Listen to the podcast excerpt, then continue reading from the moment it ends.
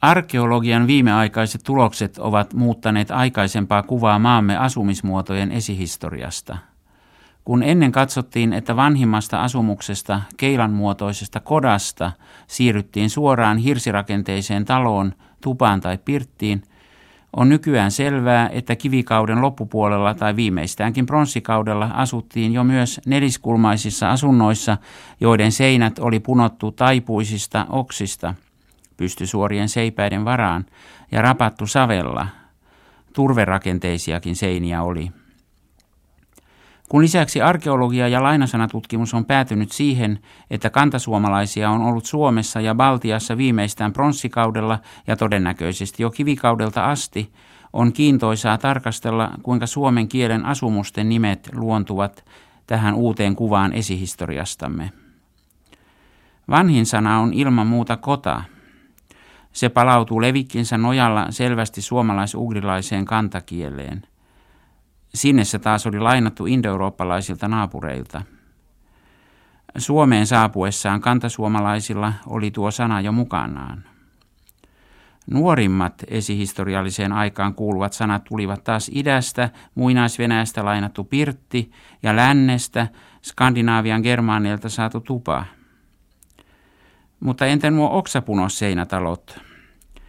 Kansatieteen piirissä näiden nimiksi on ehdotettu sanoja maja ja huone. Sopivatko ne tähän aikaväliin? Kyllä vain, sillä molempien sanojen levikki rajoittuu Itämeren Suomen alueelle. Mistä ne sitten ovat peräisin? Kun vanhin ja nuorimmat sanat ovat lainoja, on luontevaa ajatella, että nämä keskimmäisetkin ovat. Ainakaan niille ei ole mitään muuta selitystä äänemaalailuunhan ne eivät voi selvästikään perustua. Maja voidaan selittää lainatuksi siitä indoeurooppalaista sanuesta, jota Saksassa edustaa muun muassa gemach, joka merkitsee huonetta, suojaa. Vanhemmassa kielessä sana merkitsi myös rauhaa, mukavuutta. Sanan juuri on ollut indoeurooppalainen magge, joka on tarkoittanut alun alkaen savesta rakentamista, erityisesti oksapunosseinän savella silaamista – Venäjässä juurta edustaa muun muassa Mazat, Sivellä ja Mazanka, Savella, rapattu maja. Suomen J korvaa tässä indoeurooppalaista palataalista Gtä, samoin kuin vanhassa indoeurooppalaisessa lainassa ajaa, joka on lainattu indoeurooppalaisesta verbijuuresta agge. Baltilaisessa latvian kielessä esiintyvä maaja, talo, joudutaan tämän selitykseni mukaan tulkitsemaan Itämeren Suomesta saaduksi lainaksi. Sellaiseksi se sopiikin, koska sillä ei ole indoeurooppalaista etymologiaa. Äänteellisistä syistä maja on katsottava lainatuksi jo kivikaudella indoeurooppalaiselta vasarakirvesheimolta, joka näyttää saapuneen Lounais-Suomeen jo yli 4000 vuotta sitten. Ajoitus sopii siis hyvin. Entä huone, jonka vanhempi merkitys lienee ollut kokonainen asuinrakennus. Vanhimmissa asumuksissa onkin tietysti ollut vain yksi huone.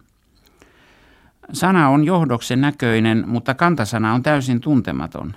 Äänteellisistä syistä huone ei voi nimittäin kuulua permiläiskielten lämmintä merkitsevään vartaloon, vaikka tällaista on aikaisemmin esitetty. Tämmöiset kantasanattomat eh-loppuiset sanat ovat yleensä vanhoja lainoja. Sellaisia ovat esimerkiksi hame, helle, herne, käärme, kaide, palje, turve, joten lainaa huonekin lienee. Tämän enempää onkin jo vaikea sanoa ainakaan muutamalla sanalla, niin että jätetäänpä asia hautumaan.